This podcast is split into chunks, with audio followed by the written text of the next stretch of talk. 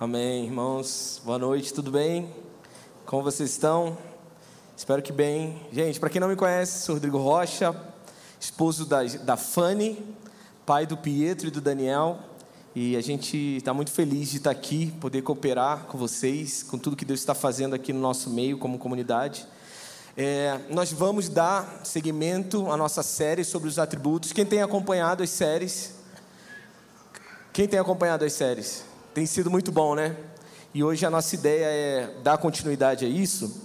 Mas antes eu queria recomendar para vocês dois livros. Por quê? São tipos de assuntos que eles são é, profundos e a gente ainda não tem o tempo suficiente para falar de uma maneira profunda. Então eu quero muito encorajar vocês a continuarem se aprofundando. Eu quero recomendar vocês ter um coração ativo com relação ao que nós estamos ensinando aqui. Como? Se você percebe que essa série está sendo ensinada, eu te encorajo, eu te animo a você perguntar depois para o pregador, falar qual é a maneira que você tem, que, qual é o livro que ele está usando, quais são as bases que ele tem, que ele possa continue se aprofundando nisso. Quantos estão me entendendo? Amém? Então, o primeiro livro que eu quero recomendar a vocês, o Léo ele comentou na semana passada sobre esse livro, é, o conhecimento do, do santo do autor A.W. Tozer, ele vai falar justamente sobre os atributos de Deus, o caráter de Deus, o ser de Deus. Esse aqui é um tipo de livro que eu, eu gosto de ler pelo menos uma vez no ano, porque, cara, ele é muito profundo. É, cada vez que você lê, cada vez que você se aprofunda mais nos atributos de Deus, você cresce também em devoção, você cresce com relação ao seu amor a Deus e amor às Escrituras. Então, essa é a minha primeira recomendação, o conhecimento do santo, do A.W. Tozer. E o segundo é o conhecer, conhecer a Deus do Billy Humphrey. Ele vai trabalhar o conhecimento de Deus, os atributos, mas ele também vai conectar isso à nossa vida prática, a praticidade, o conhecimento de Deus e a minha vida matrimonial, o conhecimento de Deus e a educação dos meus filhos. Qual é a conexão e a relação que existe entre o conhecimento de Deus e a administração das minhas finanças? Então, eu quero recomendar. É um livro que tem uma leitura muito clara, muito simples, e você cresce ainda mais no conhecimento de quem é Deus. Amém? Vamos lá? Então vamos continuar falando sobre os atributos de Deus. Abra sua Bíblia, Isaías 57, 15. Isaías 57, 15. Eu vou ler em duas, em duas versões para você. Uma um pouco mais atual e uma outra um pouco mais clássica, tá bom? Vamos lá. Porque assim diz o Senhor, alto e o sublime, que habita na eternidade e cujo nome é santo. Habito no lugar alto e santo, e também com o contrito e humilde de espírito, para vivificar o espírito dos humildes e o coração dos contritos. Uma versão um pouco mais clássica. Porque assim diz o alto, o sublime, que habita a eternidade a qual tem o um nome de santo. Habito no alto e santo lugar, mas habito também com um contrito e abatido de espírito, para vivificar o espírito dos abatidos e vivificar o coração dos contritos. Então, nós estamos falando sobre os atributos de Deus, e a verdade é que esse tipo de assunto, meus irmãos, é um assunto fundamental que nós temos como igreja a respeito de conhecer a Deus, conhecer o seu caráter. Esse é o nosso chamado primordial. Esse, na verdade, é o nosso chamado eterno. Vamos passar a eternidade conhecendo cada vez mais quem é Deus. Talvez muitos de vocês estão há muito tempo orando, querendo saber qual é o chamado de Deus para a sua vida. Talvez muitos, muitos de vocês têm dúvidas, têm crises, falam, cara, eu não sei o que Deus quer para a minha vida, eu não sei qual é a minha vocação. Eu já quero começar essa noite te dizendo algo. O chamado primordial da sua vida é conhecer a Deus. Tudo que você vai fazer, tudo que você possa eh, contribuir, com a igreja, tudo que você possa cooperar, deve partir desse chamado primordial. conhecer a Deus. Conhecer a Deus, ser conhecido por Ele e fazê-lo conhecido aos outros. Quantos estão me entendendo? Por isso que nós amamos falar desses assuntos, por isso que esses assuntos eles são importantes. E eu sei que algumas vezes, algumas pessoas podem pode pensar, cara, mas na verdade eu gosto de, de pregações mais práticas, sabe? Eu, eu queria saber como eu posso cuidar das minhas finanças, eu queria saber como eu posso criar os meus filhos, como eu posso evangelizar, como eu posso plantar igrejas, como eu posso orar. Tudo isso, meus irmãos, tem o seu, tem o seu lugar de muita importância. Nós valorizamos isso. Só que você precisa entender que tudo isso parte de um fundamento, precisa partir do fundamento de conhecer a Deus. E quando nós falamos de conhecer a Deus, quando nós falamos de Deus, nós não estamos falando de uma teoria. O conhecimento de Deus não é algo que não tenha implicação prática, muito pelo contrário. Quando nós falamos de conhecer a Deus, nós estamos falando que a sua compreensão de Deus é a coisa mais prática da sua vida. Não existe nada mais prático do que a realidade de Deus, porque quem Ele é vai definir quem você é, o que Ele pensa vai definir a forma que você pensa. O que Deus determinou para a humanidade vai definir o tipo de pessoa, o tipo de estilo de vida que nós devemos ter hoje. Vocês estão entendendo? Portanto, quando nós falamos de conhecer a Deus, gastar dias, gastar tempo nas Escrituras, se aprofundando sobre Deus, buscando o conhecimento de entender o ser de Deus, os seus atributos, o seu caráter, nós estamos falando de coisas essenciais. E nós aqui nesse culto, nessa reunião, você não pode esquecer de uma realidade que nós temos como igreja. Pedro fala que nós fomos chamados para sermos sacerdotes. Sabe o que significa, o que significa ser sacerdote? Resumidamente, você tem acesso direto a Deus, você ministra diretamente a Deus. Tudo que você faz é diante da face de Deus 24/7, meu irmão mas ele fala de um, um, uma função, uma responsabilidade que nós temos em nosso sacerdócio. Somos sacerdotes de um reino, mas ele fala que somos sacerdotes para anunciar as virtudes daquele que nos tirou do império das trevas e nos transportou para a sua maravilhosa luz. Ou seja, nós fomos chamados para proclamar as virtudes de Deus. Nós fomos chamados para pro, proclamar a beleza de Deus, nós fomos chamados para proclamar a grandeza e a glória de Deus. Mas se eu não conheço, se eu não entendo quais são as virtudes de Deus e a implicação disso na minha vida, se eu não compreendo de verdade o que é o Evangelho, que tipo de evangelho nós estamos crendo, que tipo de evangelho nós estamos vivendo, que tipo de evangelho nós estamos anunciando. Porque algumas pessoas podem falar: ah, cara, mas pelo menos a gente quer ganhar almas, a gente quer povoar o céu. Então, que tipo de crente essas pessoas vão ser daqui a 5, 10 anos? Será que elas vão ser mais, mais consumidoras de reuniões? Porque o tipo de evangelho vai determinar o tipo de cristão que a gente se torna. Quando nós olhamos para a igreja de Atos, quando nós vemos a vida da igreja, quando nós vemos é, os dons do Espírito, as manifestações do Espírito, a realidade da comunhão que os irmãos viviam, a entrega que eles viviam, tudo isso estava relacionado com o tipo de evangelho que os apóstolos ensinavam. Vocês estão comigo?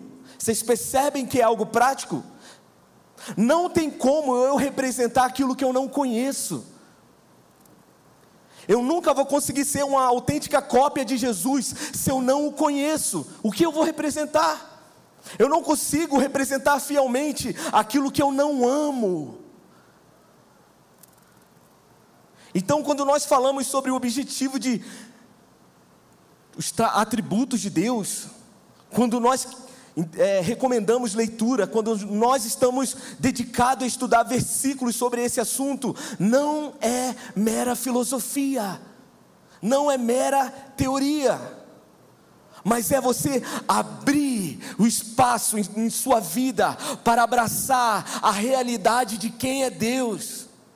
Para abraçar aquilo que transcende a sua mente, para abraçar aquilo que é inabraçável, mas é o sentido da nossa vida. Vocês estão comigo? Deus é Deus. Você já parou para pensar no que isso significa, meu irmão? Aquele que supera toda a realidade. Hoje eu quero falar de dois atributos. Eu quero falar sobre a imanência de Deus e a sua transcendência. E eu vou explicar para vocês. Parece que eu estou falando em línguas, mas fica tranquilo. Deus é tremendamente grande. A glória dele é incomparável, a sua santidade é um choque de realidade para a nossa natureza humana. Deus é maior que todos, Deus supera toda a realidade, e entender isso ajuda você a ser uma pessoa transformada pela glória dele. Um cristão que cada vez mais é sincero diante dele. Um verdadeiro cristão e não um cristão fake. Vocês estão me entendendo? Entender quem Deus é te ajuda no seu trabalho a ser uma pessoa bem melhor de se conviver. Quando você entende quem é Deus, quando você entende a grandeza de Deus, você também entende a sua pequenez. E eu entendo a minha pequenez e logo eu compreendo que eu não sou melhor que ninguém. A verdade é que nós nos acostumamos a nos comparar todo o tempo e nos achamos me melhor que um dos que os outros, mas é, sabe o que? Nos falta o verdadeiro padrão, nós precisamos nos comparar com o verdadeiro padrão.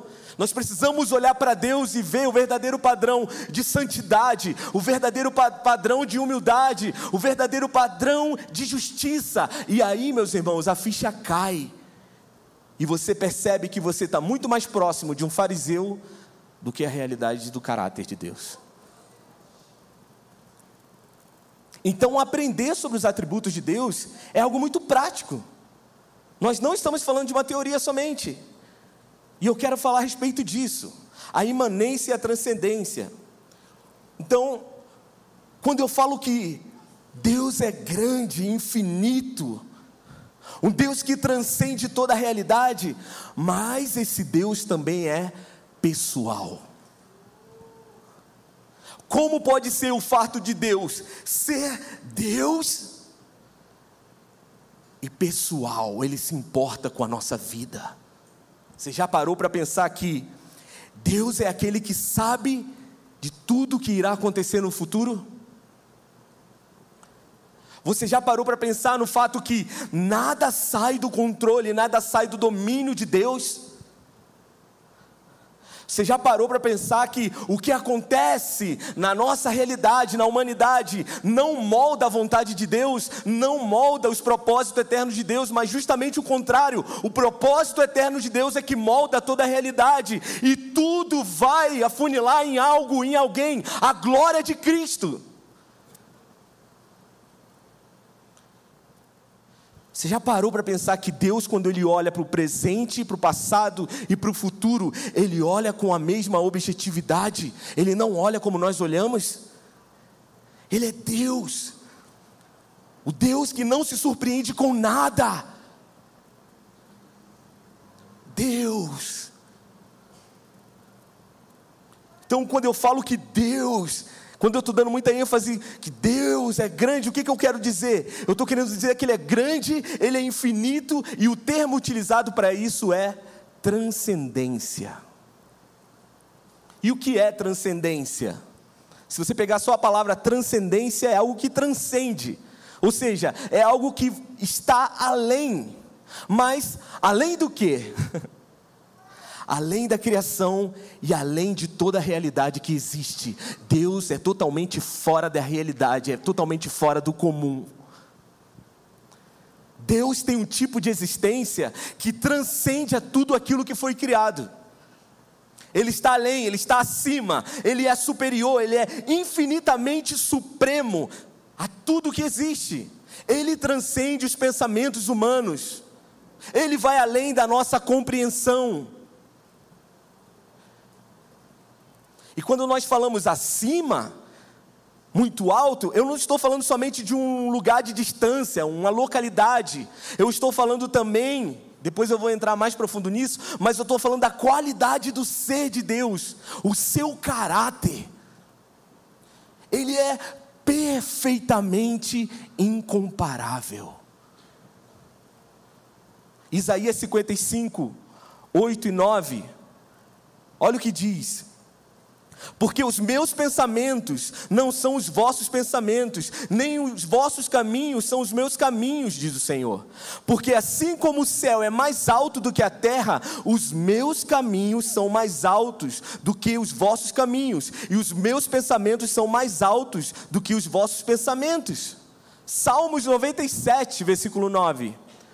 Pois tu, Senhor, és o Altíssimo em toda a terra, muito mais elevado que todos os deuses. Então, o assunto da transcendência na Bíblia é um assunto que você vai ver repetidamente em todas as Escrituras. Por quê? Porque isso fala do caráter de quem é Deus, isso fala das verdades eternas de Deus. Deus ele não está no mesmo patamar que nós, meus irmãos. Deus ele está em um outro nível. Ele está simplesmente em um lugar que ninguém consegue chegar e nem ninguém consegue sequer comparar. Ele é único. E essa singularidade de Deus é o que a gente chama de transcendência, a transcendência de Deus. Vocês estão entendendo? Então é impossível você querer conhecer a Deus pelos seus próprios esforços. É impossível você querer conhecer a Deus simplesmente por uma boa motivação sua. É impossível. Nós precisamos de Deus para conhecer a Deus. E sabe qual é o mais louco? É que Deus, aquele que é transcendente de todas as coisas, sobretudo, Ele é um Deus que ama se revelar. É Ele que dá o primeiro passo. É Ele que vai até nós, é Ele que nos busca do, do esgoto do nosso pecado, é Ele que rompe o silêncio da nossa religiosidade. Ele vai até nós, Ele sabe o nosso endereço, Ele nos busca. Nós precisamos de Deus para conhecer a Deus. Deus que revela Deus. Salmos 36, 1. Anote isso.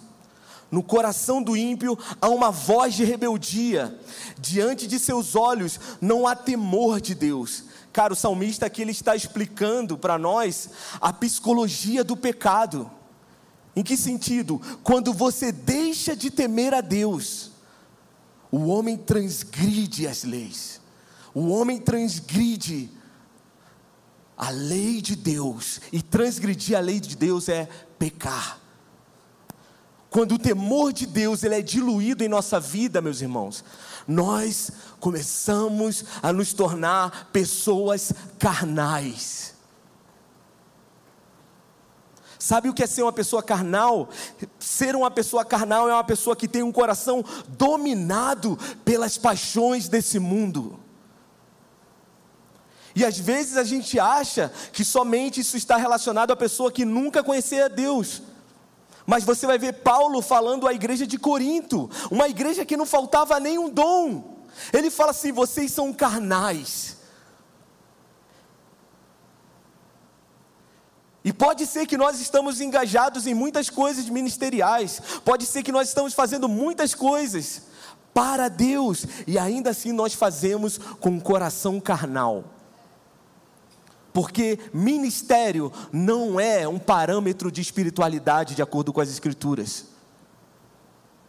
Você pode estar fazendo muita coisa para Deus, mas a motivação do seu coração é receber reconhecimento. Você pode estar querendo fazer muita coisa para Deus, mas a motivação é você estar buscando por vanglória. Isso é um coração carnal. É quando você começa a colocar como um propósito de vida aquilo que esse mundo considera como um propósito de vida. Vocês estão comigo? Então, quando começamos a perder o vislumbre do caráter de Deus, nosso coração começa a amar as coisas desse mundo. Em outra passagem vai dizer que quando a visão, quando não há visão, o povo se corrompe. Lembra dessa passagem? E o que a gente vai ver direto é as pessoas tirando isso do seu contexto e falar: então, você tem que ser visionário, meu irmão. Se você não for visionário, a coisa não anda. Só que não é isso que a Bíblia está querendo dizer. O sentido que a Bíblia está querendo dizer é: quando falta visão a respeito de Deus, quando falta visão com respeito do caráter de Deus, quando falta visão profética do que Deus fez, do que Deus está fazendo e aonde Ele está nos levando como igreja, o povo se corrompe. Por que, que é importante nós falarmos sobre os atributos de Deus? Para que isso gere em você cada vez mais temor de Deus para que isso seja um combustível para a sua devoção diária. Para que você cresça no conhecimento de Deus, ao ponto que os seus filhos vejam os frutos disso. Tudo bem aí? Vocês estão quietinhos assim mesmo? E eu queria falar com vocês as implicações de compreender a, trans, a, a transcendência de Deus em nossa vida. Quando nós olhamos aquele que transcende todas as coisas, quando nós olhamos aquele que supera todas as coisas, nossa visão ela é expandida.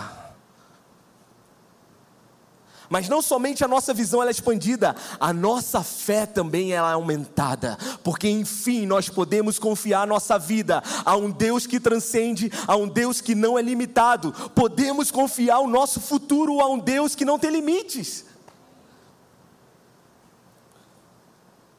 É muito prático isso.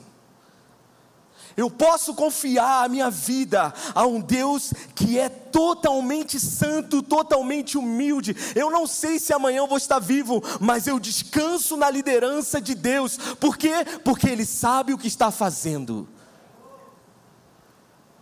Eu descanso sobre o futuro dos meus filhos. Por quê? Porque Deus é aquele que criou todas as coisas e nada escapa do seu controle.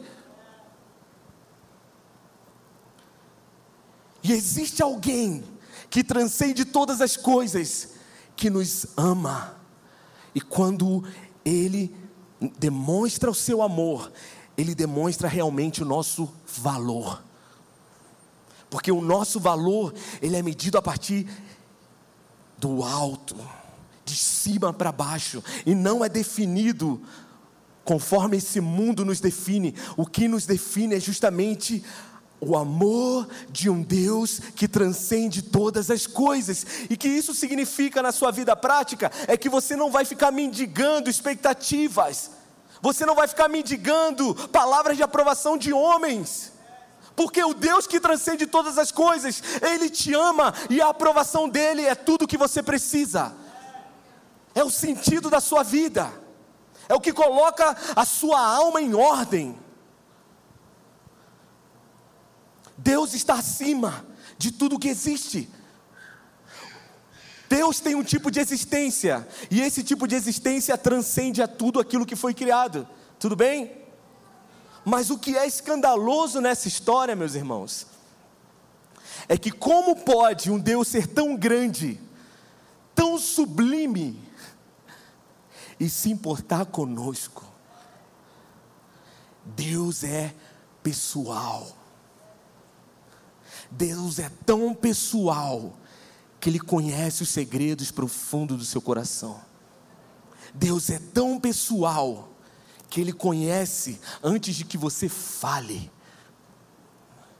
Deus é tão pessoal que quando Ele tem que julgar alguém, enviar alguém para o inferno, Ele sabe exatamente a conduta de vida que essa pessoa levava. Até para julgar pessoas ao inferno, Deus é totalmente pessoal. Ele não está jogando um dado.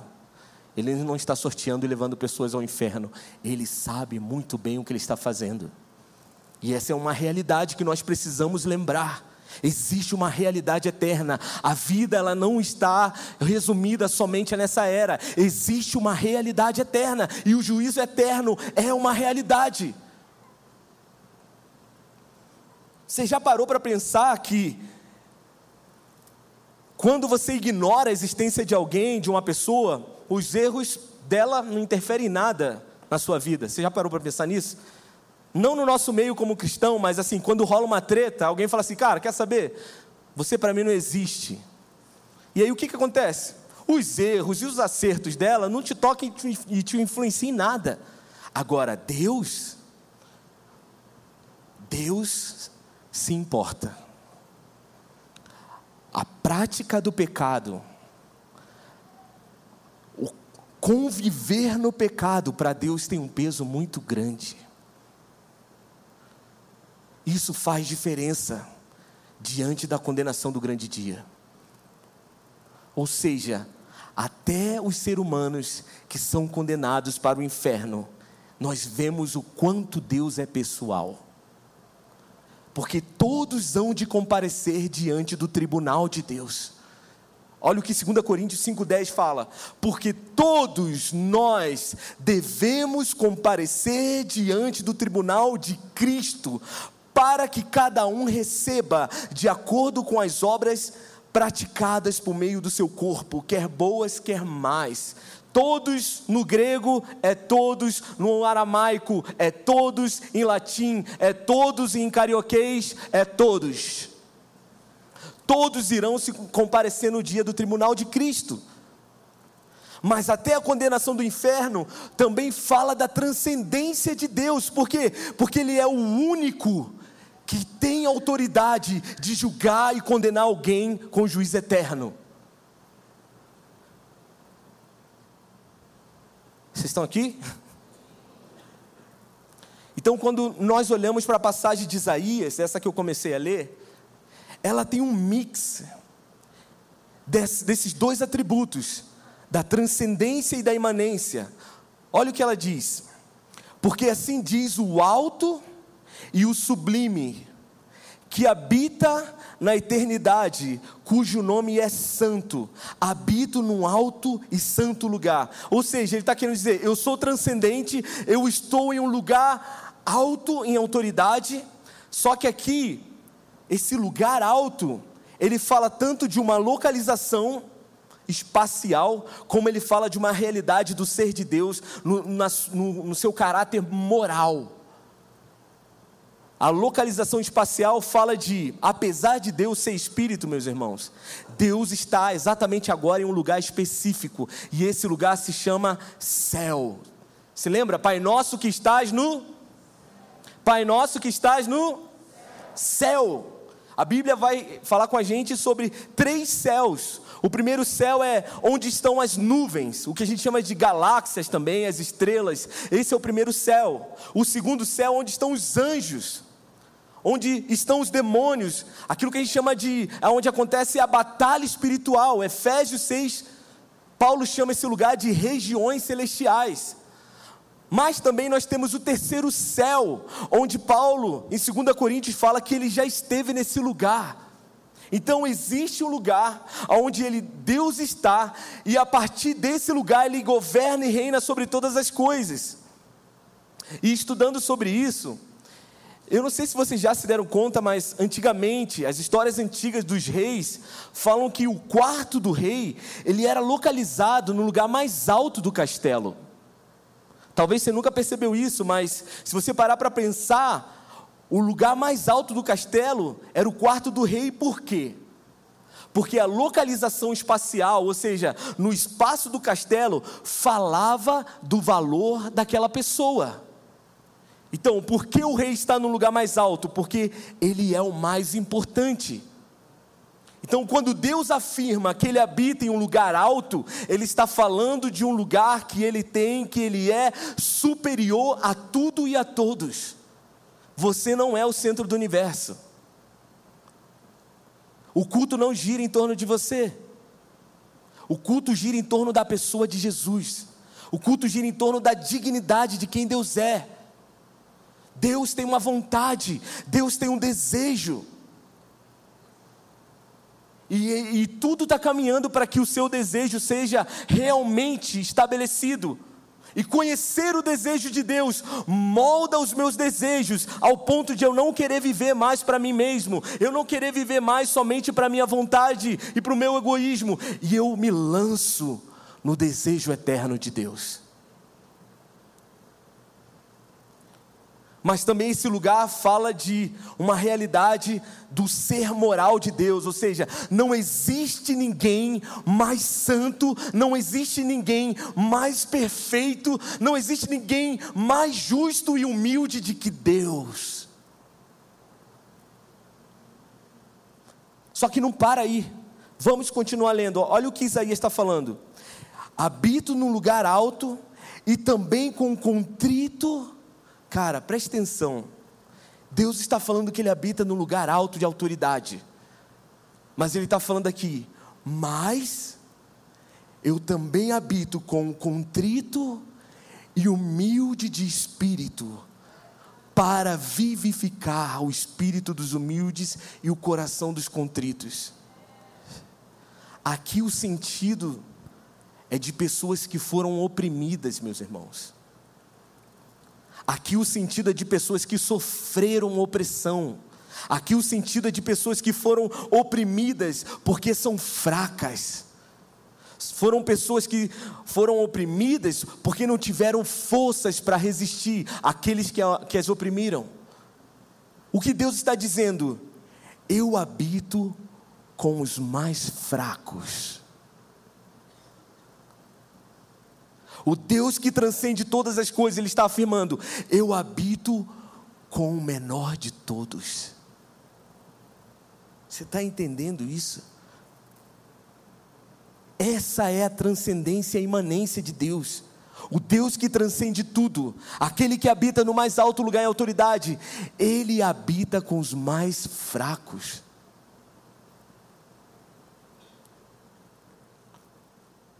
Agora, o que significa a imanência de Deus? Significa que, ao mesmo tempo que Ele habita acima de tudo que foi criado, Ele também atua na sua criação. A Sua presença está em contínua atividade na sua criação. Ou seja, ele não criou o mundo, deu corda, tá ligado? Quando a gente dá carga no, nos brinquedos antigos, que você dá carga e solta e ele vai. Não, Deus não criou o mundo, deu corda e falou assim: Ó, já criei, deu maior trabalhão agora, meu irmão, se vira. Não. Deus cria todas as coisas e o funcionamento disso tem a ver com Deus, tem a ver com Deus é aquele que faz com que todas as coisas se mantenham em ordem. Deus não está improvisando na história. Jeremias 23, 24, olha o que diz: Pode alguém esconder-se em esconderijos sem que eu os veja? Não sou eu que enche os céus e a terra, diz o Senhor. Você já parou para pensar no fato de que, ao mesmo tempo, Deus é aquele que transcende e está em um lugar sobremodo elevado, Ele também está perto de nós ao mesmo tempo? O Pai que está no céu também é aquele que diz que o salmista: Eu não posso me ausentar do teu espírito. Se eu fizesse a minha cama no lugar mais profundo do abismo, a sua mão estaria ali comigo me guiando. Deus está em todos os lugares e ao mesmo tempo não está em lugar nenhum, porque Ele é um Deus que transcende toda a realidade. Isso é o que significa Ele ser transcendente e imanente. Deus está acima de tudo. Não tem como você pegar um veículo, não tem como você ir lá na NASA e falar assim: quer saber, eu vou encontrar com Deus agora. Você pode pegar esse veículo, você pode tentar ultrapassar o universo, você não vai encontrá-lo. Mas ao mesmo tempo você pode pegar o seu carro, você pode colocar a maior velocidade no seu motor e você nunca vai escapar da sua presença. Porque ela está lá.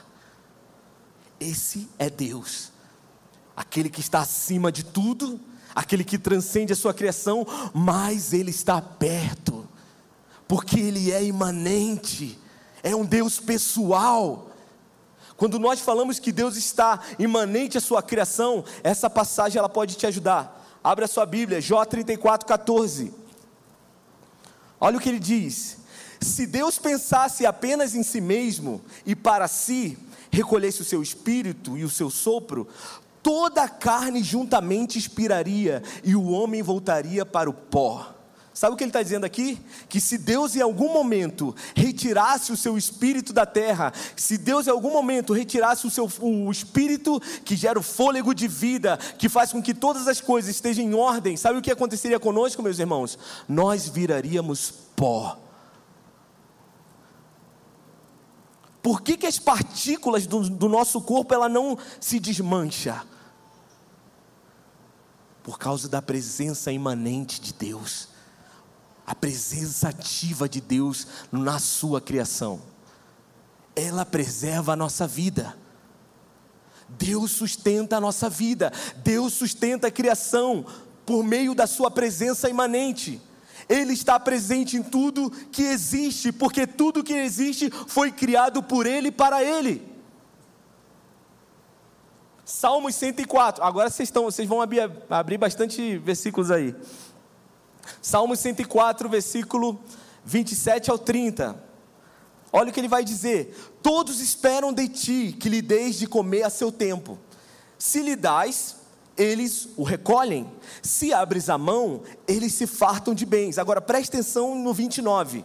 Se ocultas o rosto, eles se perturbam. E se lhe cortas a respiração, morrem e voltam ao seu pó. Envias o teu espírito e eles são criados. E assim renovas a face da terra. A imanência de Deus. Lembra quando nós falamos que as misericórdias do Senhor se renovam todas as manhãs? É que existe uma ação misericórdia de Deus para que a terra seja preservada. Todas as manhãs Deus está agindo com misericórdia sobre nós e sobre toda a criação. Por isso você e eu permanecemos existindo. Você já parou para pensar no fato de que Deus sustenta o fôlego de vida de um ateu que está blasfemando dele, meus irmãos? Deus mantém essa pessoa respirando enquanto ela blasfema o nome dele. Deus é misericordioso. Se algum momento Deus quisesse Acabar com o universo seria em questão de segundos, porque todo o universo existe por causa da Sua palavra, por causa do seu poder e da Sua presença imanente, ativa na Sua criação. Vocês estão entendendo quem é esse Deus a quem nós adoramos? A imanência tem a ver com Deus estar presente em Sua criação. E só existe vida porque a presença de Deus está preservando a vida. Deus está agindo de uma forma soberana. Não tem como você excluir Deus de todo o processo da realidade. Por quê? Porque toda a realidade de Deus foi criada por Ele e tem Ele como fundamento. Aí você fala assim: ah, muito legal, Rodrigo, mas cara, o que, que isso tem a ver com a minha vida? Sempre tem aqueles irmãos, né? depois de duas horas pregando aí, e o Kiko? E o que que eu tenho a ver com isso? Fala assim, pô, Rodrigo, eu tenho, cara, muito, uma vida para viver ainda essa semana. Tenho decisões para tomar, tudo bem. Só que eu de, deixa eu só te afirmar algo. A compreensão que Deus é imanente na criação é a coisa mais importante que você vai ouvir nessa semana.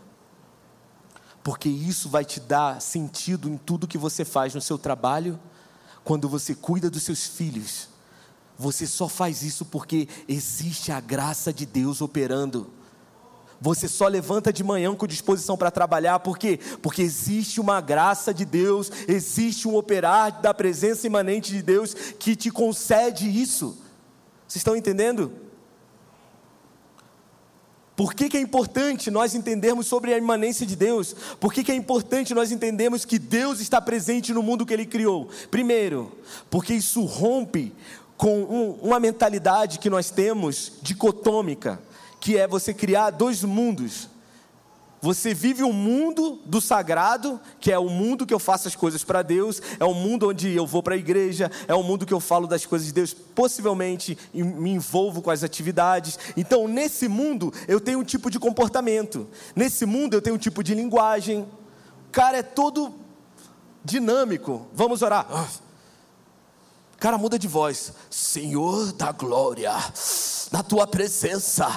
Fala, caraca, bicho, o que, que aconteceu? porque a gente encarna uma personalidade. Nós vivemos num mundo onde nós temos que sustentar uma performance de crente. Quando você entende que Deus é imanente, que Ele está completamente ativo em tudo que você faz, 24-7. Não tem separação do que eu faço no meu sagrado e que eu faço no secular, não, porque agora começou a segunda-feira, eu tenho que dar meus corre, né, querido? Não. Deus está presente em tudo que você faz, e quando você entende isso, você começa a perceber coisas no seu dia, que você começa a ter revelação da beleza de Deus nas coisas mais comuns do seu trabalho. Você entende os processos e as crises do seu dia a dia como uma forma que Deus usa para santificar a sua vida. Você para de reclamar daquele seu chefe chato por quê? Porque Deus está usando ele para purificar você. Foi como Davi, Deus usou um Saul externo para mostrar o Saul interno dentro de Davi. Você para de reclamar das coisas e você começa a ver a realidade de que existe um operar de Deus e Ele está me ensinando algo aqui. Existe um operar de Deus que eu posso ver a beleza da presença dEle enquanto eu cuido do meu filho é o viver uma vida no Espírito. Culto no Espírito é muito bom, conferência no Espírito é muito bom, mas nós somos desafiados pela Bíblia a viver uma vida no Espírito. O que a gente vive de domingo a domingo, meus irmãos. Nós temos um desafio de começar a enxergar a presença de Deus e a beleza de Deus naquilo que nós fazemos de comum também. Porque o cenário onde nós somos santificados não é aqui. O cenário onde nós nos parecemos mais com Cristo não vai ser aqui, não vai ser agora. É justamente quando começa a sua semana, quando você começa a assumir suas responsabilidades. Deus usa isso para te transformar em uma cópia de Jesus. Vocês estão entendendo? Agora, uma outra coisa que pode te ajudar também quando a gente fala da imanência de Deus, algo mais específico. Por exemplo, pensando na cura e pensando na doença. Você já parou para pensar que Deus cura? Que Ele pode te curar agora mesmo? Que Ele conhece a, a enfermidade que está no seu corpo? Ele sabe exatamente o ponto e Ele cura esse ponto diretamente, se, sem a necessidade de alguém necessariamente orar por você? Porque isso fala de um Deus pessoal, um Deus que pode curar ele é tão imanente, ele é tão presente, que ele pode usar também um outro irmão para orar por você e você ser curado. Você está entendendo? Deus pode curar você, tanto diretamente, mas também Deus pode usar pessoas que vão cooperar para que você experimente uma realidade da cura de Deus, de um Deus que é totalmente pessoal e um Deus que sabe daquilo que você precisa. Deus é tão imanente, mas tão imanente, que Ele pode curar você também através de um remédio. Sim. Porque tudo que é bom vem de Deus também. Deus está presente com você, inclusive, inclusive quando você toma remédio. Nós precisamos continuar orando por cura, nós precisamos confiar e crescer nesse dom, mas nós não podemos pensar do fato que nós não, o fato de nós estarmos tomando remédio significa falta de fé. Porque você tem que ter fé para tomar remédio também. Vocês estão entendendo? Deus está presente em tudo.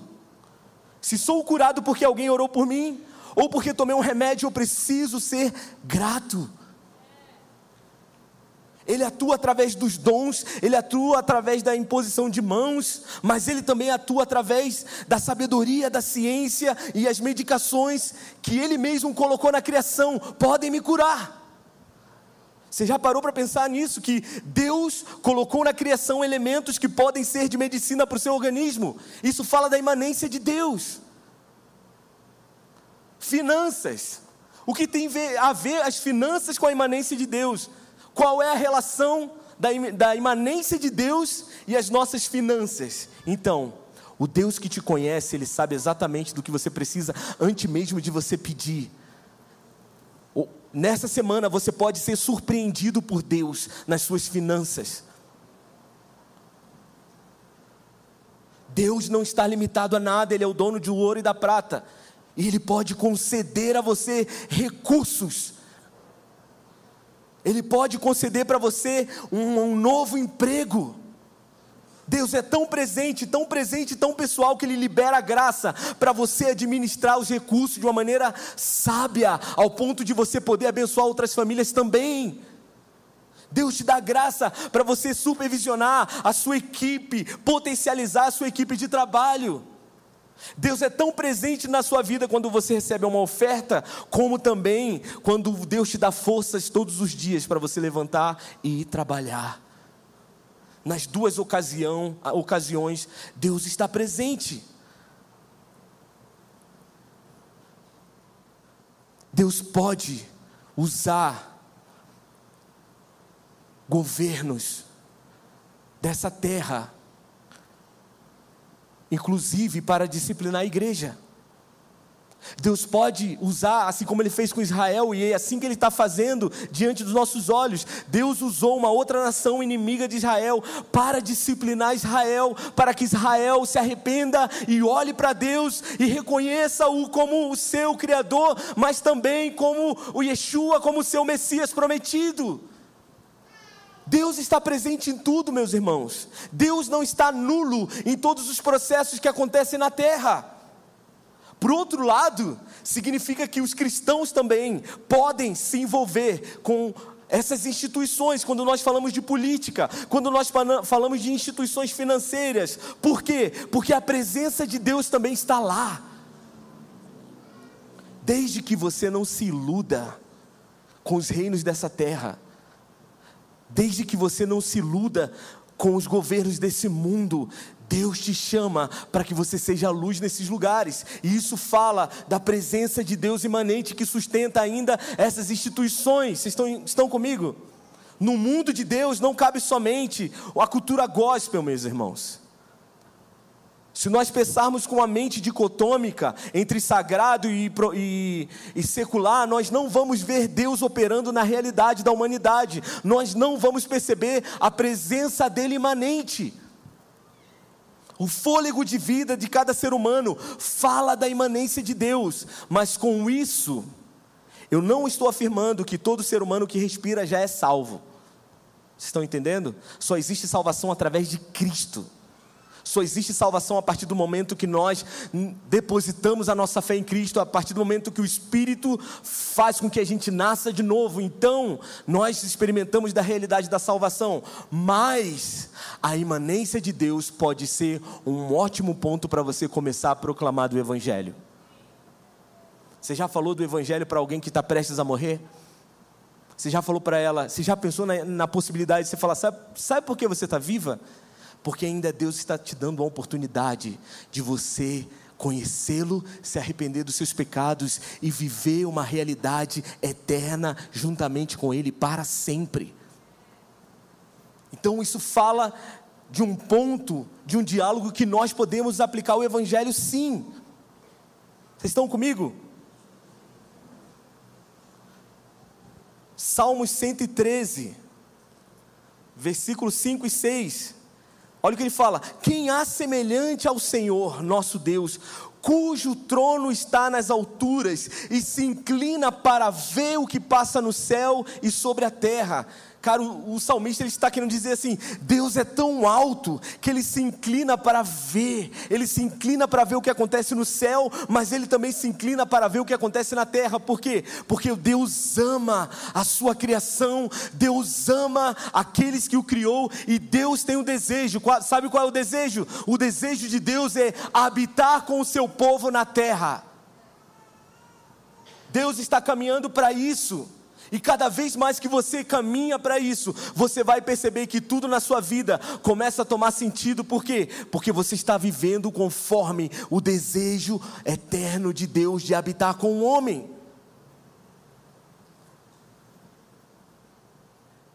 Esse é o nosso Deus. A gente nunca vai conseguir conhecê-lo em sua plenitude porque Ele é Deus e nós somos seres humanos, nós somos pessoas limitadas, mas a realidade é que Deus quer se revelar para nós, e o pouco daquilo que nós podemos experimentar de Deus é o suficiente para nos transformar agora mesmo. Só que isso também precisa gerar em nós temor. A única pessoa que conhece Deus perfeitamente é Ele mesmo. E isso é bom, sabe por quê? Porque a gente se aprende a nos calarmos diante da presença dEle, a sermos mais humildes. Isso coloca no nosso lugar. Aprender a discutir. Quando você vai discutir a Bíblia, meu irmão, abaixa o tom de voz. Fica tranquilo. Seja humilde. Porque o Deus que transcende todas as coisas é aquele aquele que está por em cima de tudo, e todo conhecimento que nós podemos ter é pela Sua graça, não vem de nós, tudo que você tem não é seu, é dom e que Deus nos dá por meio da Sua graça. Isso coloca no nosso lugar. Você não é tão bom assim. Existe um Deus que está sobre tudo, e você não pode viver a sua vida como se você não conhecesse. Você não pode cultivar um estilo de vida de alguém orgulhoso, de alguém que se sente melhor que outros.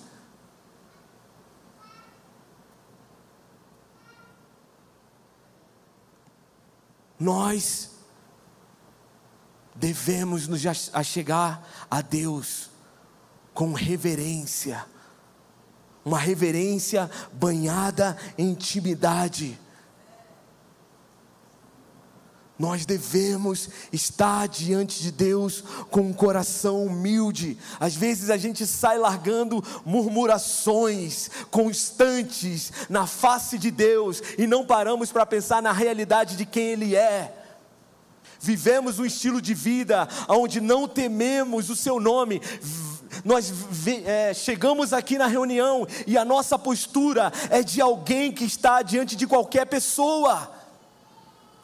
Sua postura não pode ser de alguém que está com, não pode ser indiferente à presença de Deus. O Deus que está se revelando em nosso meio é um Deus transcendente, é o Deus que está sobre todas as coisas. Sua postura deve ser uma postura que honra essa presença. A forma que você educa o seu filho deve ser diante da revelação que você está diante de Deus, que é totalmente o que transcende as coisas. Sabe o que significa? Você não pode ficar xingando o seu filho como se seu filho fosse ninguém a forma que você trata a sua esposa, a forma que você reage diante da sua casa, precisa ser de alguém que conheceu um Deus imanente e por isso caminha numa realidade de humildade e mansidão.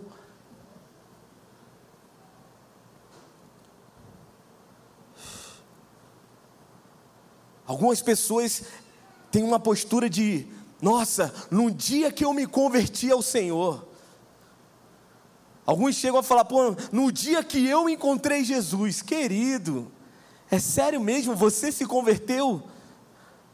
Você encontrou Jesus? Você estava perdido no lamaçal do pecado, morto. Paulo vai falar que nós estávamos mortos, saca morto, saca cadáver, em putrefação. Nós estávamos mortos em nossos pecados. Ele foi até nós e nos resgatou. Que evangelho é esse? Que postura é essa que nós temos de arrogância? Nós não, não fomos nós que encontramos a Deus. Foi Deus que nos encontrou, foi Deus que nos encheu de vida, foi Deus que liberou sobre nós o seu espírito, e hoje podemos nos achegar, mas isso fala da graça dele, é glória dele.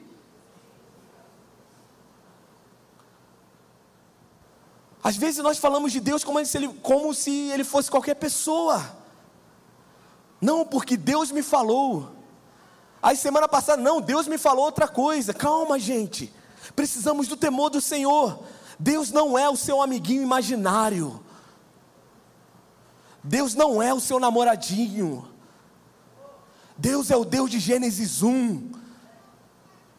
Deus não é apenas seu papaizinho, Ele é Deus Pai.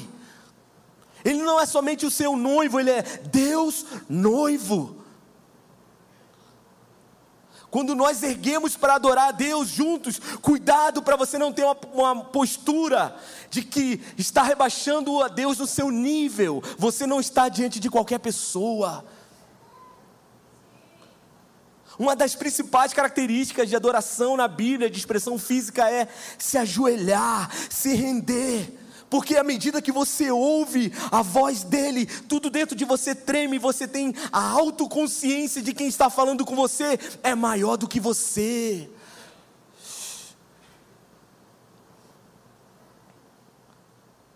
Nós precisamos ser tomados, nós precisamos de um batismo de profunda humildade. Porque às vezes a gente fala, não, porque Deus me deu novas direções. Cuidado para você não estar se relacionando com o seu alter ego. Cuidado para você não estar criando um Deus de acordo com a sua mente e não Deus das Escrituras. Como que eu sei que é Deus falando comigo? Como que eu sei que não é coisa da minha mente? Eu posso te dar algumas dicas. Será que sempre Deus está concordando com você? Será que sempre ele tem essas direções novas e ele sempre se amolda à sua realidade? Será que ele nunca te disse não? Será que ele nunca falou de uma realidade que você precisa se arrepender e confessar os seus pecados? Aí você vai perceber se é Deus falando com você, meu irmão, claramente. Se ele não, se isso não acontece, provavelmente não seja Deus falando com você. É um Deus da sua mente, um Deus que você criou, e a Bíblia chama isso de idolatria.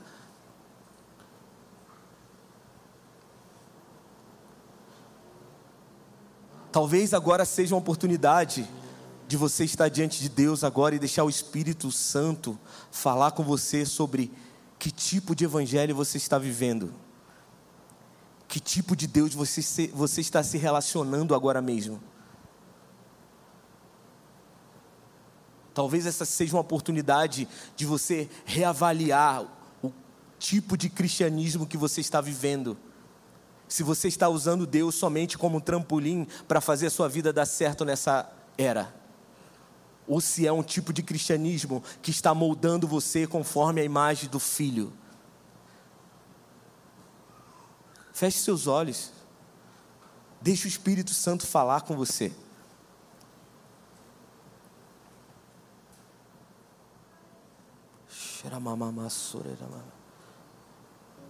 Não tem como você querer colocar Deus no seu bolso. Não é Deus que tem que concordar com você, é você que precisa estar de acordo com Ele. Deus não está para servir os seus sonhos. Talvez muitos aqui não conseguem ver a ação de Deus, na presença de Deus no dia a dia. Eu oro por um, um aumento na sensibilidade de perceber a presença de Deus no dia a dia. O Deus que está interagindo, o Deus que interage com a Sua presença nas coisas comuns. Eu quero orar por mães Talvez existem mães que estão sendo bombardeadas com um tipo de pensamento de que é um desperdício você só ficar em casa cuidando dos seus filhos. Essa era vai dizer que é um desperdício, mas o que essa era diz como desperdício, Deus fala que é um perfume precioso para ele.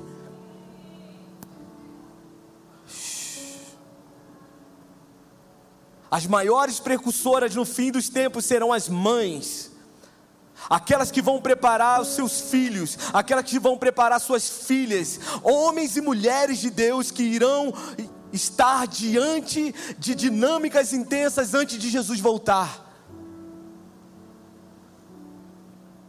São aquelas que vão receber galardões, que nós vamos ficar de boca aberta, porque foram mães, mulheres que deixaram gastar sua vida para formar uma geração para a glória de Deus. Deus vê o seu sacrifício todos os dias. Ainda que você não tenha o reconhecimento merecido, Deus está olhando para você, os olhos dele repousam sobre você e ele tem prazer em você.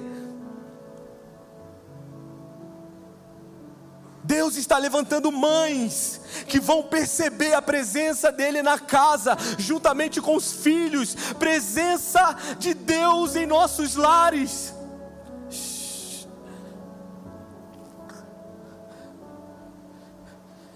Você vai começar a ver da beleza de Deus enquanto você prepara a comida da sua casa.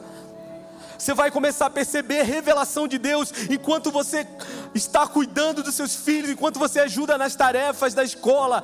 Deus está derramando graça. Enquanto você trabalha, irmão, eu quero dizer, comece a ficar atento, porque Deus irá te surpreender com a presença dEle no seu trabalho. Você vai começar a ter palavras de conhecimento sobre os seus clientes, o profético de todos os dias. Se prepare para ouvir a voz de Deus em coisas comuns. Eu sinto Deus colocando expectativa no seu coração para viver um profético que não somente está ligado aos domingos, mas entre os domingos. Há um aumento de sensibilidade da presença de Deus caindo sobre nós aqui. Não somente nos cultos, seus filhos vão experimentar da realidade de Deus dentro da sua casa. Os melhores conselhos que você pode ouvir, as melhores estratégias que vocês vão ouvir, vai ser dentro de casa. E o que funciona em casa vai funcionar em qualquer outro lugar. Deus está nos chamando para um estilo de vida integral, onde o que está acontecendo em casa vai afetar outras famílias também, mas começa a partir de nossa casa homens que oram, homens que oram, não somente mulheres, Deus está levantando homens que estão se posturando na brecha, pessoas que irão influenciar uma geração de crianças, presenças inesquecíveis, experiências inesquecíveis com a presença de Deus.